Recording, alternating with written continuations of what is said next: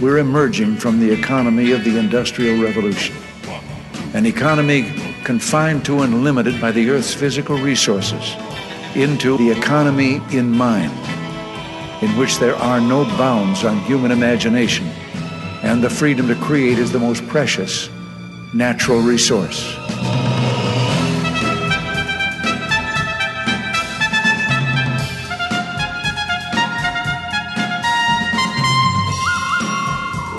Welcome to the Soul of Enterprise, business in the knowledge economy. Sponsored by Sage, energizing business builders around the world through the imagination of our people and the power of technology. I'm Ed Kless with my friend and co host Ron Baker. And on today's show, Ron, the million dollar tip using a tip clause. Yep, I've never been called Mr. Retirement Ed, except once in my life. Guy called me yeah. Mr. Retirement. All right. Well, we, we, I can't wait to get to that story, but I, am gonna I'm gonna start off by driving our friend Greg LaFollette a little crazy because I got a I got a baseball story for you. Oh, right on. he's, he's, a, he's right, like, Greg. I'm, I'm, turning it off right now. Turn, turn Greg, off your radio. Stay with us. It's relevant. Stay with it. It's relevant. Very relevant. So in in 1960, the Pittsburgh Pirates, my my uh, mother-in-law, is huge Pittsburgh Pirate fan. In fact, has a scorecard that she was at a game in 1960 that she scored herself. Mm-hmm. Uh, Pittsburgh Pirates beat the Yankees, the hated Yankees, four games to three in a World Series. Very famous event in baseball history. Bill Mazeroski hits a seventh inning home run, walk off. The Pirates win. It's just absolute insanity. But this was a crazy World Series, just absolutely crazy World Series. The the Yankees outscored the Pirates over the course of seven games 55 27. 55 27. Um, and it was it was just a bloodbath in most of the games. The, the, the game two, the Yankees won sixteen to three. Game three, the Yankees won ten to nothing. Game twelve, the Yankees won twelve to nothing. But all of the other games were relatively co- close, one, two, and three runs. Right, the four games that the Pirates won were not run, won by more than more than three three runs. And um, actually, two, yeah, three runs, three runs. To game five was five to three, and they win the final one 10 to 9 on this Bill Mazeroski home run that is so famous. Now, the left fielder for that team, the ball went over the guy's head who is who was in left field. Uh, was is one of my all time favorite baseball players, managers, coaches, and you know that is Yogi Berra. He and ended up managing the Mets for years, and just just an overall great guy. He only died what about a year ago or so. Um, just is and is famous for all of these these great quotes. Well, by the way, Yogi hit in this World Series. He hit 318 uh, with a couple of home runs and eight RBIs. Right? Wow. Yeah. No, he did performed extremely well, and he was asked after this game. So why the how you know how the hell do you guys lose to the Pirates? And in the way that only Yogi Berra could say it, he said the problem was we made the wrong mistakes it, that is so profound. It's not even funny. Yep. Yep, it, it, and that's and Yogi Berra is profound like that, right? He he really he always had something that there was a second level to what was going on there that made you go, huh? But I think you're right. I think of, of the Yogi Berra isms, you know, have, but nobody goes there anymore. It's too crowded. Um, when you go come to other to people's funerals, so they go to yeah. yours. Yeah. yeah. when you come to a fork in the road, take it right. you know, of all of of all of the ones that he's come up with, the we made the wrong mistakes was the most extraordinarily profound because he even classified stuff. He said, look, it wasn't necessarily the physical errors that we make.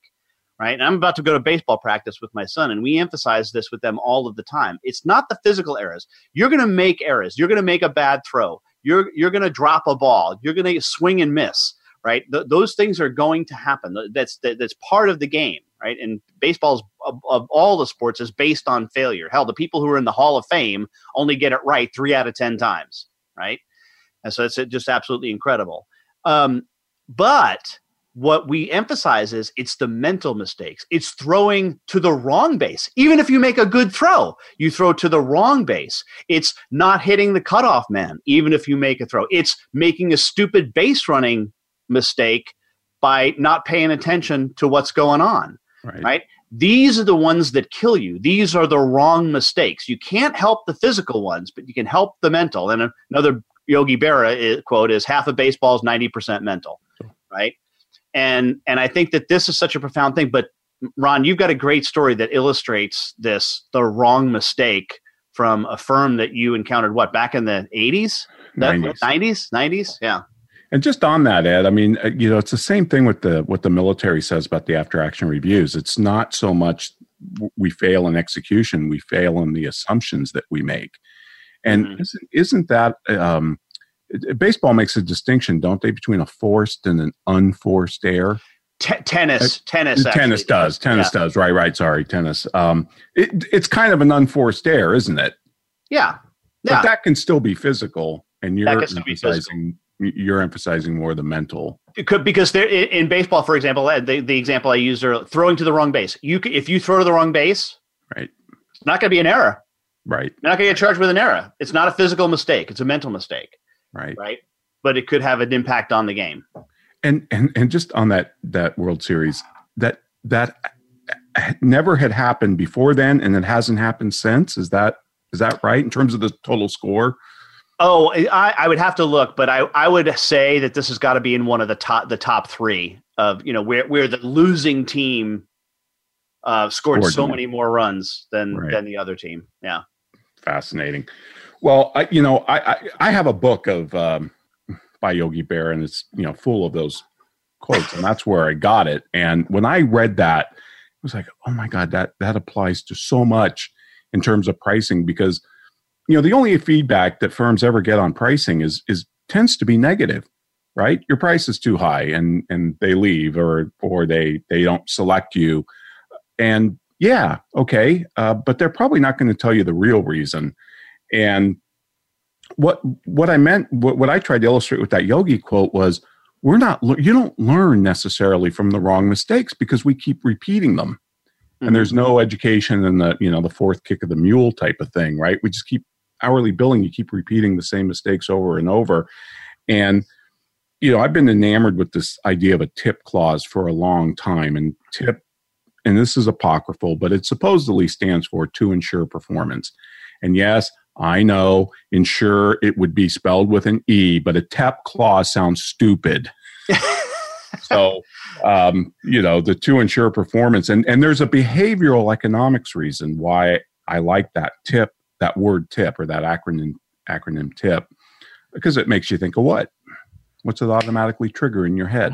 10% minimum. 10 to 20 possibly right, right? so right. It, it, it's kind of like it's an anchor buried inside of a of a word and uh, i use the tip clause a few times in in when i practice as a cpa and I experimented with it and i started when i started teaching other people started using it and i'd start getting these feedback stories of, of great tips but but nothing really illustrated it for for me better than um, pricing workshop I did back in 1997 for a large uh, regional firm, and I had the whole had the whole firm in this ballroom in a hotel somewhere, and uh, the local office was hosting it, and the managing partner of that office was a guy named Tim, and Tim stood up and he told this story about his best customer came into him one day and this is a 20 year relationship. I mean they'd go to the ball games together you know their wives were friends that that type of just deep relationship that you develop over 20 years. And this guy comes to him says tim and i'm ready to enjoy enjoy my golden years. I want to sell. It's time to sell. And they tried to sell the business four or five years prior to that but the guy had got cold feet and he and he quit the process because he, he didn't think he was ready but now for sure he was ready and he told Tim, literally said, Here's what I want you to do. I want you to update the business valuation so we put the business on the market at the right price. I want you to fly with me anywhere in the world we have to go to meet with potential buyers, do the negotiation, be actively involved with the lawyers, doing the due diligence on the buyer, on the sales contract, so you can you know make sure all the I's are dotted and T's are crossed.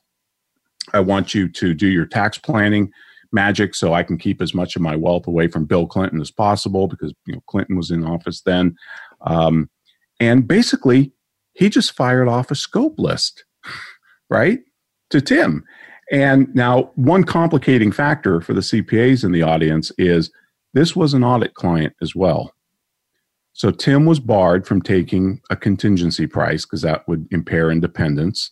And they were the auditing firm and they did not resign from the audit. Now, in hindsight, I would have said resign from the audit, give it to another firm and do a contingency, you know, take a percent of tax saved or take a percent of the sales price, whatever. But they didn't do that. And so I, I, looked at Tim and he explained the story. And because of all these wonderful things that I just prattled off, Tim was able to save this client $15 million because of his negotiation skills, because of his tax planning skills. And it's not that, it's not that atypical, Ed. Almost any accountant could do this with some tax planning, you know, strategy and, and all that. But still pretty substantial. The, the customer was elated, as Tim said, that's his word. And I said, How'd you price it? And he said, Well, we did at our top consulting rate. This is back in 1997, so we're talking 22 years ago, 400 bucks an hour. And everybody who worked on that file, and I bet Ed, everybody who walked by that file, billed out at $400 an hour, including. Oh, look, there's the file. Yeah, yeah. Oh, okay. That, yeah, the intern, you know, walks by, the UPS guy comes in and charges an hour or so. In other words, he knew he couldn't lie enough on the timesheet to capture the value of what he was doing. And they charge all this time at 400 bucks an hour. He looks at the deal after the after the deal was consummated and he looks at the WIP and he says, "Oh, this is not high enough," and he marks it up 25%. And he sends out an invoice for $38,000. And the and he said we got paid immediately. And i'm like yeah i bet you i'm thinking to myself yeah i bet you did because you know the guy was like oh my god i wonder if this is a typo yeah. or so did he leave out a zero? Yeah. um, you know uh, and and um, and i just looked at tim and i said well what do you think would have happened if you would have had a tip clause? And and let me just i know we've only got a couple minutes before our break but let me just read you a tip clause and we'll bury this in the show notes as well. But the tip clause says something like this In the event that we are able to satisfy your needs in a timely and professional manner, you have agreed to review the situation and decide whether, in the sole discretion of customer, some additional payment to CPAs is appropriate in view of your overall satisfaction with the services rendered by CPAs. Notice that that's not contingent on anything accept their right. satisfaction, right? Just like to ensure satisfaction, same same logic as a tip in a restaurant for great service, right? And I I showed that tip clause up on the the board, you know, on the PowerPoint, and I asked him, "What do you think he would have paid you if you would have had a clause at the outset, right. discussed right. in advance?" And he thought about it literally for like a minute, which is a long time. And you know, scratching his chin, he said, "He probably would have paid me a half a million dollars." And remember, he got 38 for this, 38,000. And he, and he, by his own admission, he said 500. Now, I think that speaks volumes about Tim's level of self esteem. I think it would be a lot more than that because he just saved his client. All right. And I'm going to, I'm to, I'm to cut you off. This is beautiful. I, I was going to do the same and I and I want to hear the end of this, and I want to leave it till after the break. So, uh, which is just a shoulder roll for everybody. So, you know, film at 11. All right. Um, but we want to be, we'll be right back after a word from our sponsor. But we remind, remind you that you can get a hold of Ron or myself by sending an email to asktsoe at verasage.com. Please also visit the Patreon site, patreon.com slash TSOE, where you can go and get our bonus episodes as well as the shows without commercial interruption. But right now, we're going to interrupt you with commercials. Become our friend on Facebook. Post your thoughts about our shows and network on our timeline. Visit facebook.com forward slash voice America. Wherever your business is headed, Sage has the cloud solution you need to enable mobile accounting and simplify financial management. Discover how moving your financial data and accounting processes to the cloud can transform your business. Cloud accounting software from Sage can help you make better decisions, drive faster responses, and gain greater control. That's cloud accounting for the journey. For more information, visit sage.com forward slash US forward slash SOE. Have you ever read a book that changed your life? I sure have. But have you ever read a book where the forward changed your life? Me neither. Hello, I'm Greg Kyte. I wrote the forward to Ron Baker and Ed Kless's new ebook, The Soul of Enterprise Dialogues on Business and the Knowledge Economy. The value of this book is found entirely in its forward. So when you buy it, think of it as buying the forward and getting the rest of the book for free. Available now for download exclusively on Amazon.com. We're always talking business. Talk to an expert. Call now toll free 866 472 5790. That's 866 472 5790. Voice America Business Network.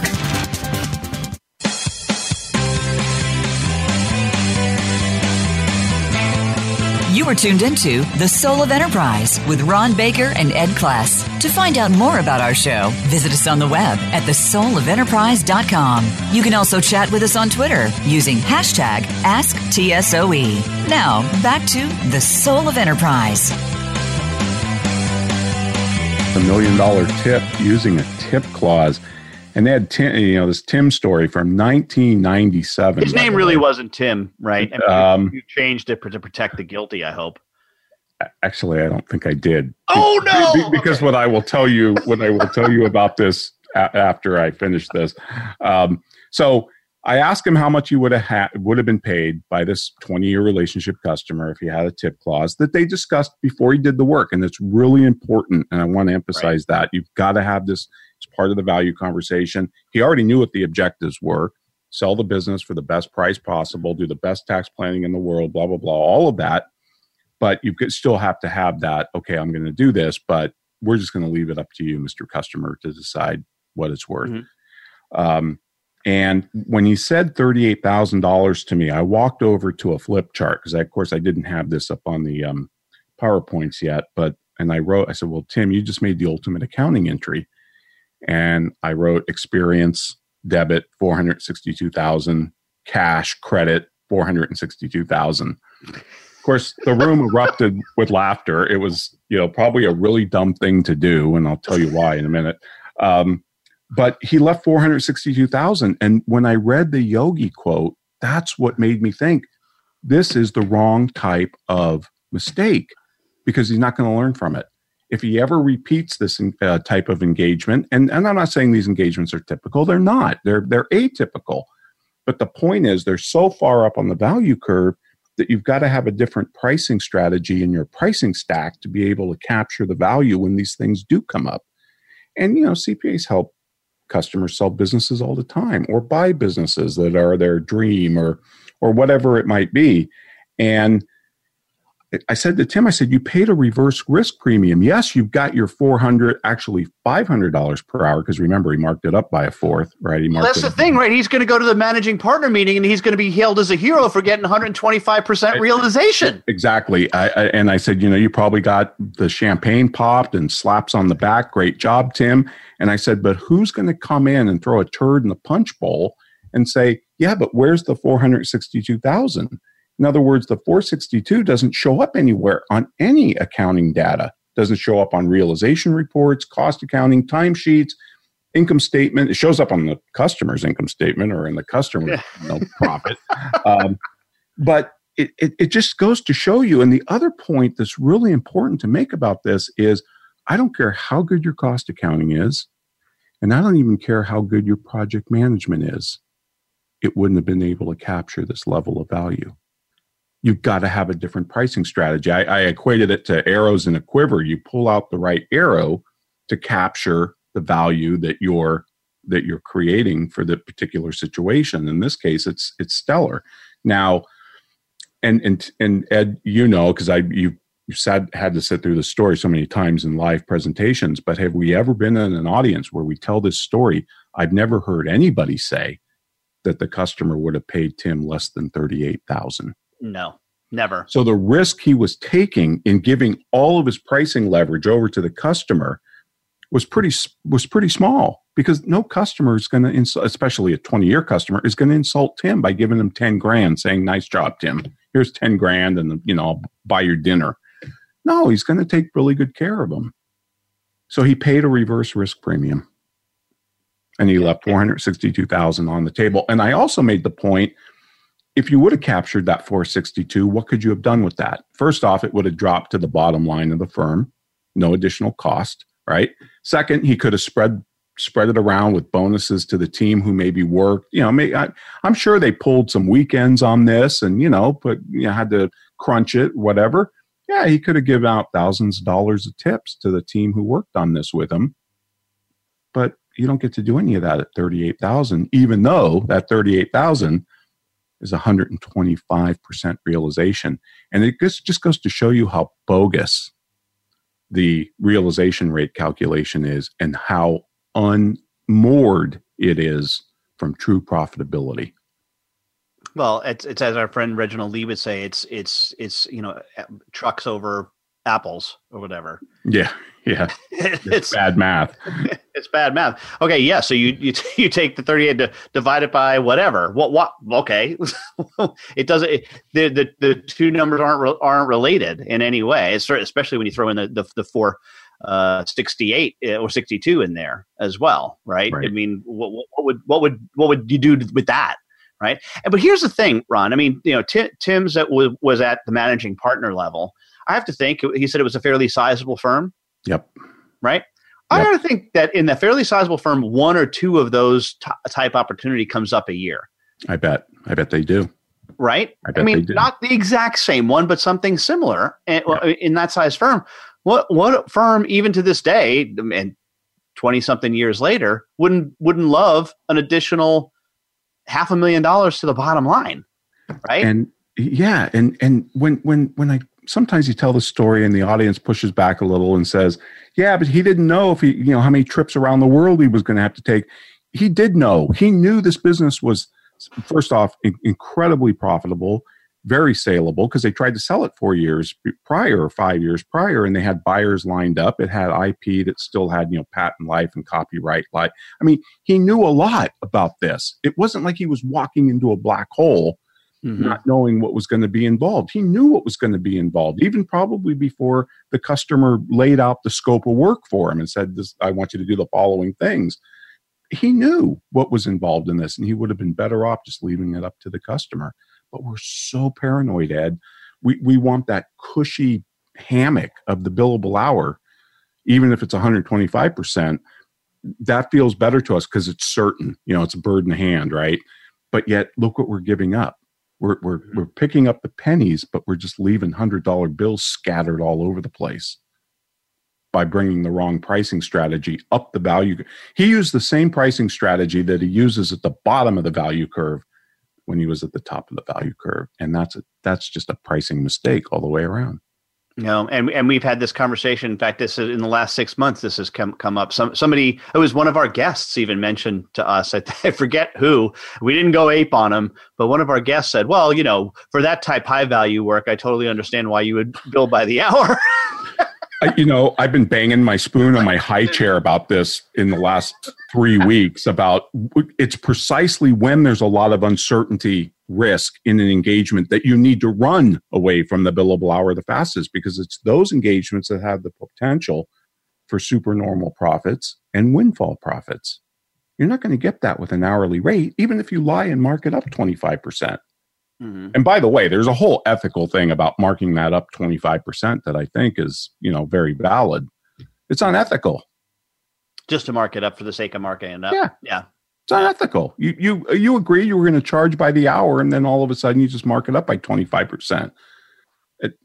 There's a whole ethics question there that you know. No, I don't want to. I agree. I agree. You know. But, well, um, talk a little bit. We have about five minutes left in this segment, so t- talk a little bit more about some other folks who, who who have used this tip clause. Probably the the best example in terms of just getting these tips on a consistent basis in his practice is a guy named Peter Byers, who owned the uh, uh, Beater, uh, Byers and Company in in the Bay of Islands in New Zealand. So it's the North Island of New Zealand. Beautiful. The Northern Island is really underrated of, of New Zealand. Everybody goes to the South Island, right? Because that's where Oprah's house is and, and all that. But the North is stunning. Um, but he's in a small town, 6,000, I think, is the population. And I met Peter in, in New Zealand in the year 2000. I'll always remember it because he took us down to the uh, the water and the the uh, America's Cup was going on, or the what is it called? The you know the cup, uh, the yacht yeah, race. The, uh, America is it America's Cup. Yep. Yeah, and it was the year 2000, and it was being held in Auckland. And anyway, since I've known him in 2000 and, and since my book came out in 2011, he had received 1.3 million dollars in tips from various customers.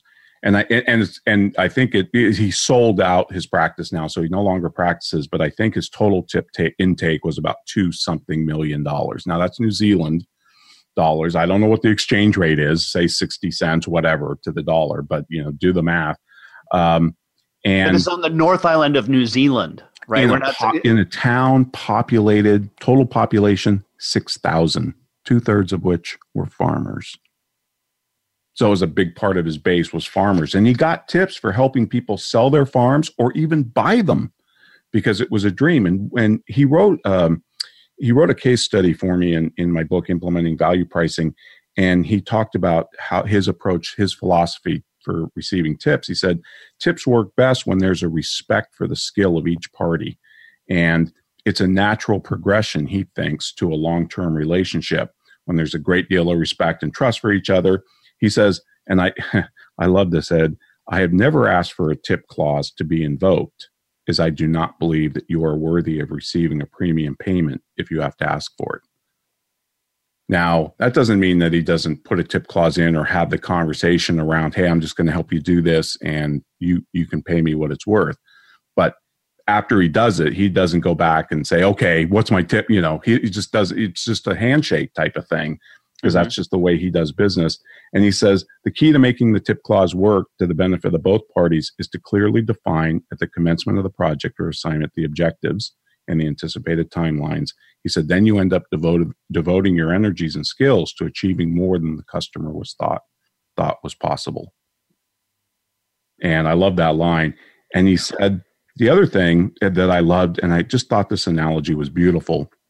He said, I liken this phase uh, to the relationship between old friends who have not spoken to each other for some time and who can continue their conversation where it left off, like like you know when they were last talking with one another. In other words, they can just pick. I mean, that's the kind of relationship. Now, I get asked all the time, well, what if what if Tim? What if this was a new customer of Tim's? You only had him maybe for a year or even less than a year. Well, okay, you can put a tip clause with a minimum price. He could have said, okay, I'll do this for you know fifty grand plus tip right? You can you can mitigate your risk that way, but Peter Byers has gotten two million dollars worth of tips. He knows what he's talking about. Um, the other thing he points out in his case study is when he it because it was so open ended, because they were so focused on achieving the objectives, that if he had to bring in other parties for certain expertise, he would pay them. He said that way they my firm was their customer. I got front of the queue. I got best service. They knew they were going to get paid. Nothing was contingent upon my customer paying me. He said, because I wanted to drive that and own that relationship. And I, and I think that's really important if you're bringing in third parties that maybe have expertise to help you do things that you can't do. Um, but it, it just goes to show that we, we just leave all kinds of money on the table because we're stuck with one pricing model. Yep. Yeah, and that's where and that's where it, where it unravels. All right, well, great stuff, Ron. Against our next break here, we want to remind you you can get a hold of us by sending an email to Ask TSOE. Of course, the we do monitor the Twitter during the show, so at Ask TSOE or hashtag Ask TSOE, and we will take a look at those and perhaps even respond to you on the air as we're doing a live show today. But right now, a word from our sponsor.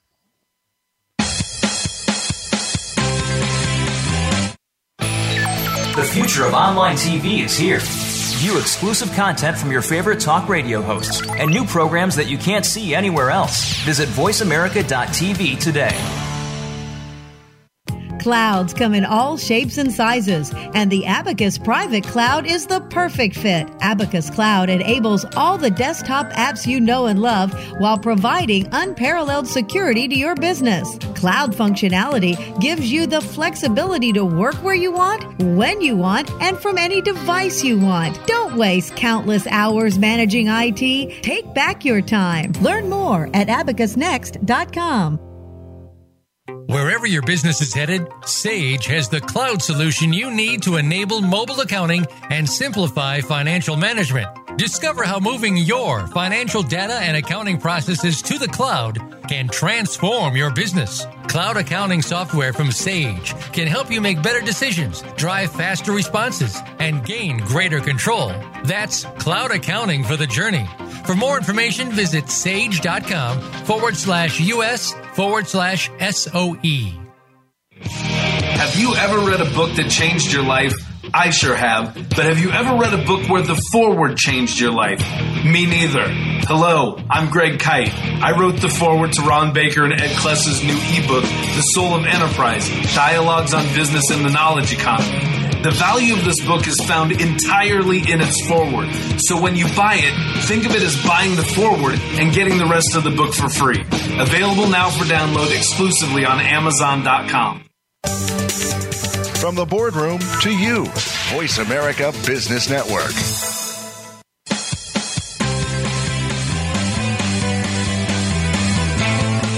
You are tuned into The Soul of Enterprise with Ron Baker and Ed Kless. To find out more about our show, visit us on the web at thesoulofenterprise.com. You can also chat with us on Twitter using hashtag AskTSOE. Now, back to The Soul of Enterprise.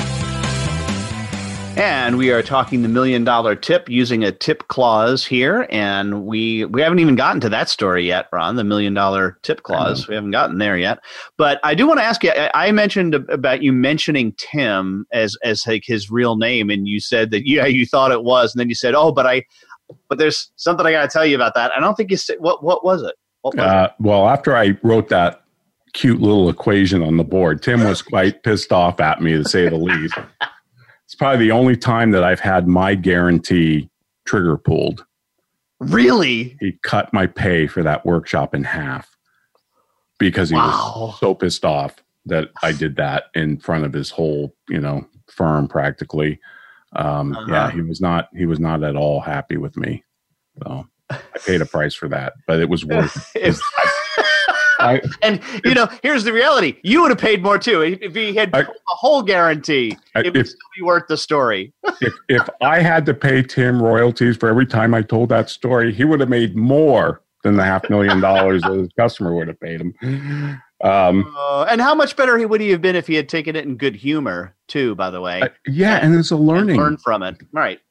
Yeah, yeah, and and I just don't think you'll you learn from something like that if you if you do the next one the same way. So another um, a, a great another great example out of this, and just to prove that this type of this type of pricing philosophy doesn't just apply to professional firms. Um, you remember the January 1994 Northridge, California earthquake? No, I don't. It was pretty big. I, I want to say it was an eight something, eight one or s- s- mid sevens, high sevens. I forget exactly, but it was big. And anyway, it destroyed the Santa Monica Freeway, Ah, devastated it. And there were that's Yeah. about three hundred fifty thousand daily commuters didn't have access to Los Angeles. And of course, you know, the city came out and said, well, it's going to take 12 months to rebuild. It's going to cost about a million dollars for each day the, you know, the freeway is shut down, right? Just a million dollar in hassle and other, you know, costs. So this innovative constructor, C.C. Myers, saw the whole thing differently. He, he brought the tip philosophy to this. He thought it was a four and a half month project if they use certain innovations and work their butts off. So he signs a $14.7 million contract with the city that allowed for 140 calendar days. So roughly four and a half months, right? Um, and, but with a penalty for late completion of 205 grand per calendar day that he was late. But if he was early, he got $200,000 per day for every day he was early. And so what happened? So the mission is impossible. The approach is you got to change everything. The results spectacular. This kind of reminds me of the three and a half hour house Yeah. that video Yeah. that we show the house being built three and a half hours. He commenced the job on February 5th. He had 400 workmen working 24 7. They used on site inspectors because it was faster. And it, th- you can see, I think there's even photos or video of this. The, the workers were just running on the job. I mean, sprinting and doing various things. Um, special quick setting concrete was used, all of these things. Uh, 60 days after the contract was signed, the freeway was opened. 74 days ahead of schedule. Nice. So two hundred thousand dollars, and I think that's how they got the the um, fourteen point seven. I, I think that was in addition to the original contract. So anyway, no matter how the economics worked out, he knew he could get it done. And look at the alignment of incentives. Yeah, did he take a risk? Yes, that's the whole point. Profit comes from risk, and if you want super normal profits or windfall profits, then you need to take risks like this. Mm. And I bet there wasn't like you know five guys working or standing or standing around watching the one guy working. That just which is what I usually see on construction projects with Caltrans. I, I know that not only that you know they'll close the road for like six miles, and then you'll finally get up there through the one lane, and there'll be like nine guys standing on their shovel, and somebody's you know trimming a bush, and you're thinking what what are he doing? You know, um, did he? I mean, I'm, i bet did he have to like do something special with the unions? Did he avoid unions? I mean, that, there must be a lot to this story. It, I think there is, and I've never really delved into the the the, the nitty gritty of the details. I just picked it up out, out of a book that somebody wrote about it, but it was well publicized at the time because it was just so sure. remarkable how fast they did it. Yeah. So. Um, a few other things on this, just because there are variations of this uh, this idea. One thing that I've seen other, uh, especially law firms, use is um, a value adjustment line. Every invoice they send out has got a value adjustment. I think uh, Pat Lamb at Valorem in Chicago does this. There's a firm in Seattle whose name escapes me. They, and I think they innovated the idea, or was the first firm I saw that used it. But it basically says to the customer, here's the price, but you know, make an adjustment up or down as you see fit. Now, I don't like that as much as the tip clause because I don't think you can get a tip for doing routine stuff. You know, maybe you can. I mean, Pat claims it's worked for him. He's had more write ups than write downs. Um, but that that is another variation on on the tip theme. Uh, Granite Rock is another outfit that uses um, a value adjustment line. It's a it's a concrete cement company, out here. And in fact, they're a Baldrige Award winner, and they use uh, it's called Granite Rock, and they instituted what they called short pay, um, which is basically a line item veto to every customer. That hey, if you're not satisfied for whatever reason, just pay us what you think it's worth.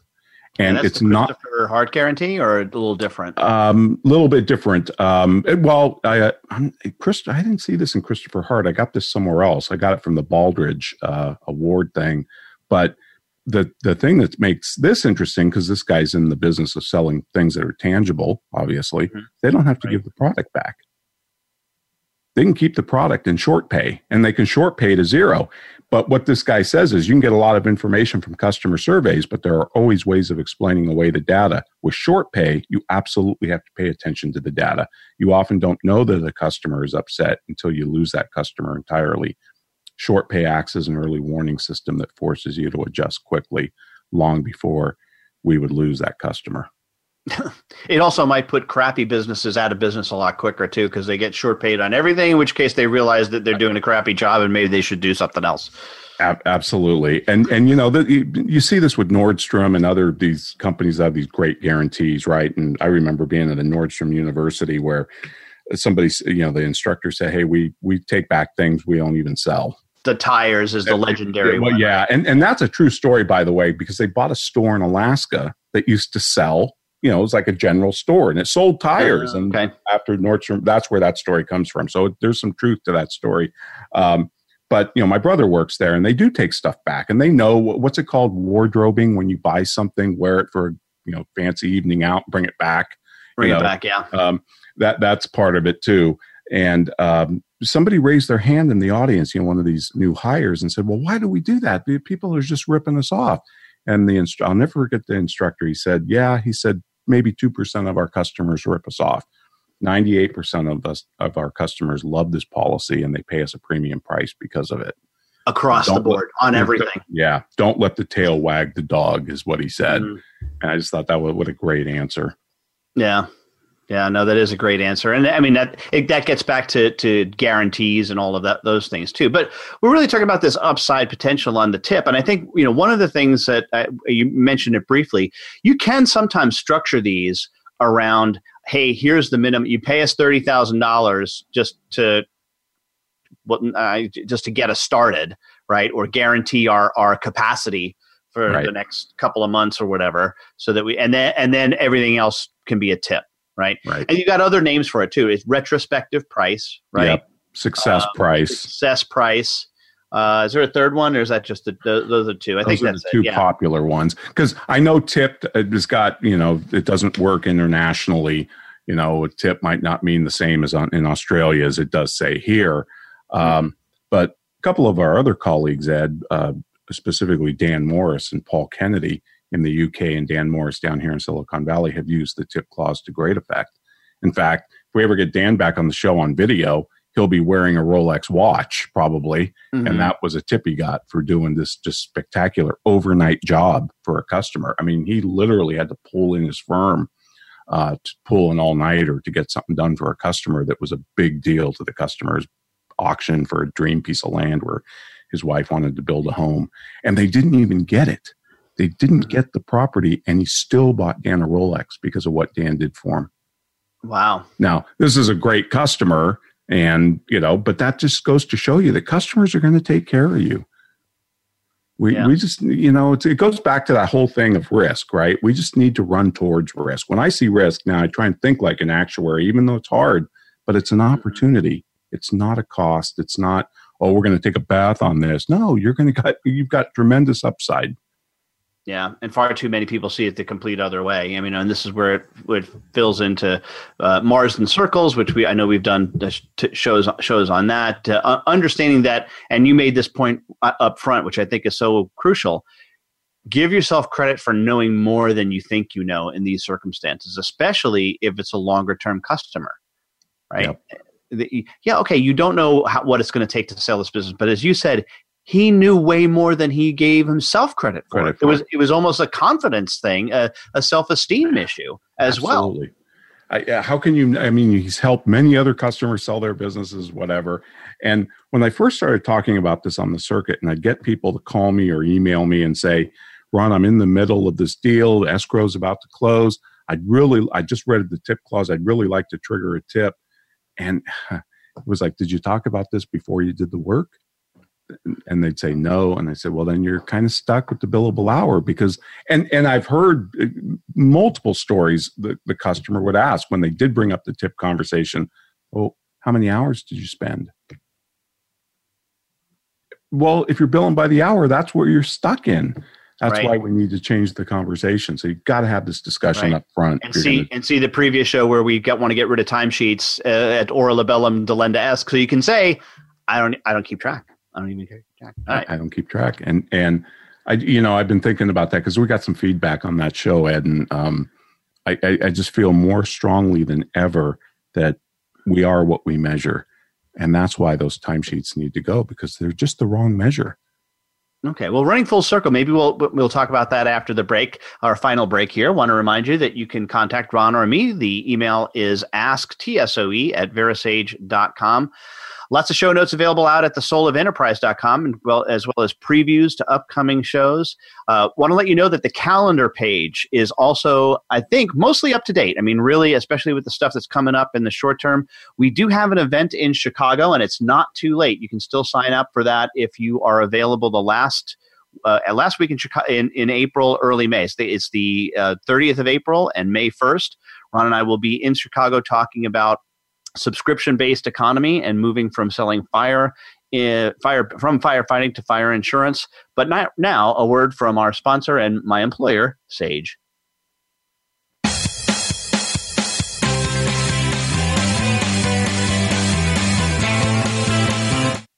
Follow us on Twitter at VoiceAmericaTRN. Get the lowdown on guests, new shows, and your favorites. That's VoiceAmericaTRN. Wherever your business is headed, Sage has the cloud solution you need to enable mobile accounting and simplify financial management. Discover how moving your financial data and accounting processes to the cloud can transform your business. Cloud accounting software from Sage can help you make better decisions, drive faster responses, and gain greater control. That's cloud accounting for the journey. For more information, visit sage.com forward slash US forward slash SOE. Have you ever read a book that changed your life? I sure have. But have you ever read a book where the forward changed your life? Me neither. Hello, I'm Greg Kyte. I wrote the forward to Ron Baker and Ed Kless's new ebook, The Soul of Enterprise Dialogues on Business and the Knowledge Economy. The value of this book is found entirely in its forward. So when you buy it, think of it as buying the forward and getting the rest of the book for free. Available now for download exclusively on Amazon.com. When it comes to business, you'll find the experts here. Voice America Business Network.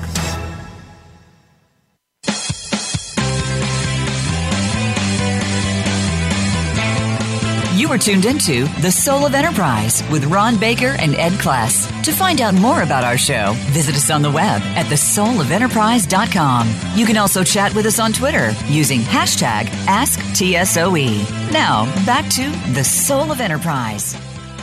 All right. Well, welcome back, everybody. We're talking about the million dollar tip, using a tip clause effectively. And Ed, I need to tell the million dollar tip story. yeah, uh, that would kind of help. Um, so Gus Stearns is a partner in a Dallas CPA firm. In fact, I believe it was a two-partner firm that um, came up to me on September 25th of 2000 at a Las Vegas conference. Now, I always remember the date because it's my birthday. Oh, okay, and he, he came up to me and said, Mr. Retirement. And then he brought me over to the bar, bought me a glass of wine, really nice one, by the way, because he knew I lived in wine country and I liked wine.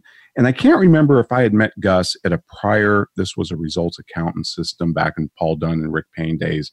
I might have met him at a prior conference or he might have saw, saw me speak at an event for them prior to this 2000 date, or he just read my book. But he proceeded to tell me this story. He said, Once I read the tip clause in your book, and this would be the first book, um, he said, I was working on this massive engagement, and I don't want to get into the complexity of this because it was incredibly complex, but suffice it to say, it was um, he had a current customer trying to get out of their business, sell it to new owners, and there was an ESOP, you know, employee pension plan involved, and that that kind of complicates everything. And he was trying to take a certain tax position would save a ton of money and required a private letter ruling from the IRS. That's when you go before the IRS and say, This is what we're trying to do. Here's our interpretation of the law. Do you guys agree? So it's kind of like a preemptory, you know, make sure that don't audit us. Right, yeah, don't audit us because you gave us uh, the green light to do this. And and and I asked them right up front. I said, "Well, what what were the chances that what was the probability IRS was going to see things your way?" He said it was probably 70 30 that they would see things our way, right? So there was a good chance here. This is one of those risky situations where you don't know. And of course, if they don't see it his way, he's not bringing as, as much value, mm. right? Um, so he does this engagement and he's got $180 an hour hourly rate and it's about 100 hours. And phase one of this project is about 180 grand. But then he reads the tip clause. And so he has a meeting with the customer and he says, Look, he says, I, I don't know what value to put on this. There's a lot of uncertainty, there's a lot of risk. Um, why don't I just do this, do whatever it takes, and we'll just, I'll just leave it up to you guys to, to put a value on it. So, and I've got these emails and we'll put this in the show, mo- show notes, but he basically um, the CEO of the new company said, "Well, this is great. You know, we and we want." And they brought him on as in some type of role. They put him on the board. They they gave him a salary so they could have him participate in the company pension plan. So suffice it to say, it was not an audit client. Independence wasn't an issue at all here for the CPA. And bottom line is, they gave him four hundred thousand dollars down. They gave him a retainer of four grand a month. They gave him a salary, they put him in the pension plan, contributed 25% to the direct contribution pension plan. He said, You add it all up, it's a little over a million bucks. It's like 1.1 million for a job that I was going to be paid 180 grand for. And, and be quite happy, by the way, at 180 right. grand, right? Big job, you know. Mm-hmm. Um, the IRS did see it his way, by the way. But I mean, that's a $920,000 tip and and and I said, what what did you think when you heard the the customer come up with this compensation plan? Because I was just blown away. So I would have never thought I was worth that much. And it just goes to show how much of this, that's why we like to say, Ed, there's great nobility in being paid what you're worth. By nobility, I kind of mean self esteem, right? I mean, there's, you know, you're worth it. You know, you're good. And high pay reflects that. And we're so scared of that as professionals. And then, you know, people say, well, you're gouging. How can you be gouging if the customer determines the price? Yeah. And, and by the way, one of the things I often relate this portion of this conversation to is back to David Maister's book, The Trusted Advisor, right? And the overuse of this phrase. I think we've done a show on this, Stop with a Trusted Advisor, right? And right, right. specifically because of this, one of the elements, I think there are four elements that Maister lays out as this is, you know, when you've gotten to trusted advisorhood, right? right. Is, is varied creative pricing. That's one of the elements yep. that he says is required. And yet, you know, we have got all of these firms screaming about how we're the trusted advisor, blah, blah, blah. Oh, yeah. Well, how many times have you done tip clauses? What's a tip clause? Yeah. Oh. yeah. It, it, it, it goes to show you how, you know, just like a firm has a technology stack, right? We need a pricing stack. We need different pricing strategies to, to be able to capture a fair portion of the value that we're creating. Mm-hmm. And the tip clause is one of those. And, you know, it, it, it is an exception. It's not the rule. But I, I don't know of a CPA who doesn't have the potential at some point in their career to be compensated with a tip clause. I, and I'm and I was th- actually when you were talking about that earlier, I was thinking about this, and when I said, remember, I talked about a fairly sizable firm, and this would happen once or twice a year with them. I'm like, all right, just as an individual, right? if I just ha- was a sole proprietor, how often would I expect something like this to come up in my practice? And I got to say that the the worst case that I, I guess it would be worst case, would be once every four years. Yeah. That, that's, I mean, that's just kind of my gut to say that once every four years, something would present itself that would allow uh, me. And here's what I'm sort of basing this on. And, you know, this is not, not a mystery. I've done uh, private engagements that are not related to to my work at Sage with other with other folks. I've done a couple of them with you, right? And on some of these engagements, I've I've gotten tips, and I what in, in both all of these cases that I've gotten, I wouldn't even ask it. I mean, it wasn't even put built into the price, and I just got stuff. They're just like, yeah, that was really great. You know, we're just going to do this for you. Yep. Right, I, and that's happened. Uh, and I don't do all that many custom engagements. Like so, you know, right, right. one offs here and there, right? Yeah. So, that, that's why I think you need to be doing something extraordinary. You know, people say, "Well, can I just put this tip clause in my engagement letter?" I said, "You're not going to get a tip for doing a payroll tax return. I'm sorry, it's just not going to happen." Well, but, but you you you say that, and I agree. But I just I want to be careful here eh, eh, because it almost runs counter to what you said earlier. Sometimes what we consider extraordinary and what the customer considers extraordinary might be two different things. True, true. I, I just, I, I do think it's, I should say extraordinary, maybe just when it, the circumstances warrant a tip. I mean, maybe there's a circumstance where a payroll return might warrant a tip. I don't know, but.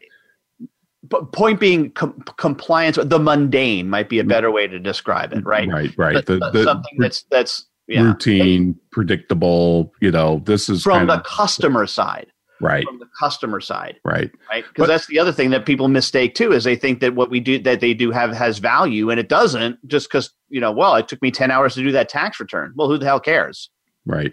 Right exactly. I, you know i can tell you when you told uh when you just said that about you know you you've gotten a few tips over your uh, course of some work. I i did i remember doing a program with tim in sedona i believe for a advertising agency Tim and Williams now, not the, Tim, the, the, managing partner who. Right, no, not Tim. Yeah, not Tim, the managing partner. Tim Williams, um, VeraSage colleague who we had on a couple times, uh, and we tried something pretty innovative with this group. It was a group of about, I want to say, maybe a hundred people, and we just said, look, and and you know, because it was an association, that means you know probably fifty firms are in the audience, right? Maybe a couple from each firm, type of thing, and we just said, look, we'll just um, have people fill out on a piece of paper what it was worth to their firm for our day workshop. I think it was, or it might have been half day, I forget. And Ed, that was one of the greatest jobs I've ever done in terms of reward. I mean, it was massive, but it, you know, how would we know if they were going to write a dollar, you know? But nobody did. When we added them up and they tallied them up, the average and the median were really good, much more than we would have asked for um, without that. So it works. You just gotta you gotta feel good about it. You gotta have a good relationship with the customer, and you have to discuss it up front. I can't emphasize that enough. You No, I think that's the most crucial thing. Yeah, just like the value Yeah. conversation. Yeah, you can't be retrospective about the retrospective tip clause. You can't. You can't. All right. Well, Ron, what do we got coming up next week? Add Free Rider Friday for the month of April. Oh my gosh, it seems like really we didn't we just do a free rider Friday? Feels like it. It sure does. I'm looking forward to it, though. All right. Well, I'll see you in 167 hours. Sounds good.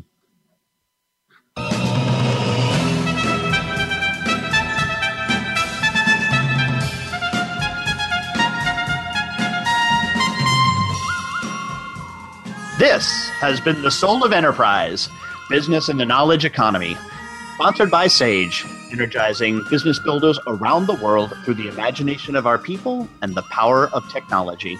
Join us next week on Friday at 4 p.m. Eastern, that's 1 p.m. Pacific time. In the meantime, please feel free to visit us on our website at www.thesoulofenterprise.com.